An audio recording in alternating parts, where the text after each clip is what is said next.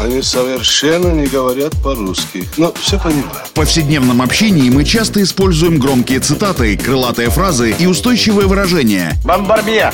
Кергуну! И даже не задумываемся об их истинном смысле и тайном происхождении. Что он сказал? Игра в слова. Настало время узнать тонкости известных метафор и речевых оборотов. Куль железо, не отходя от кассы. Игра в слова. Александр Барский доступно и легко расскажет обо всем, что может придать новый смысл привычным фразам. Видишь суслика? Нет. И я не вижу. А он есть. Игра в слова. У меня нет сомнений, что все знают слово «кандидат». Это человек, претендент на какой-либо пост, должность, позицию или положение. Например, кандидат наук или кандидат в депутаты уже привычные на наш слух словосочетание. Но мало кто знает, откуда в наш язык пришло это слово и что оно на самом деле означает. Вот сейчас и разберемся. Игра в слова.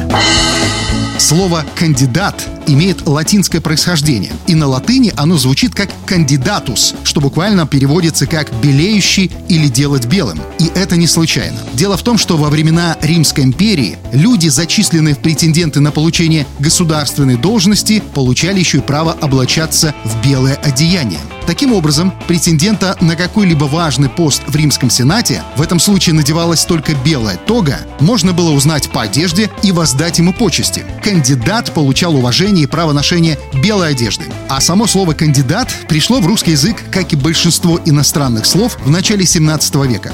Оно было взято из голландского «кандидат». Там кандидатом называли человека, получившего младшую научную степень. Отсюда и пошли производные слова, такие как «кандидатский» или «кандидатура». Вот такая история.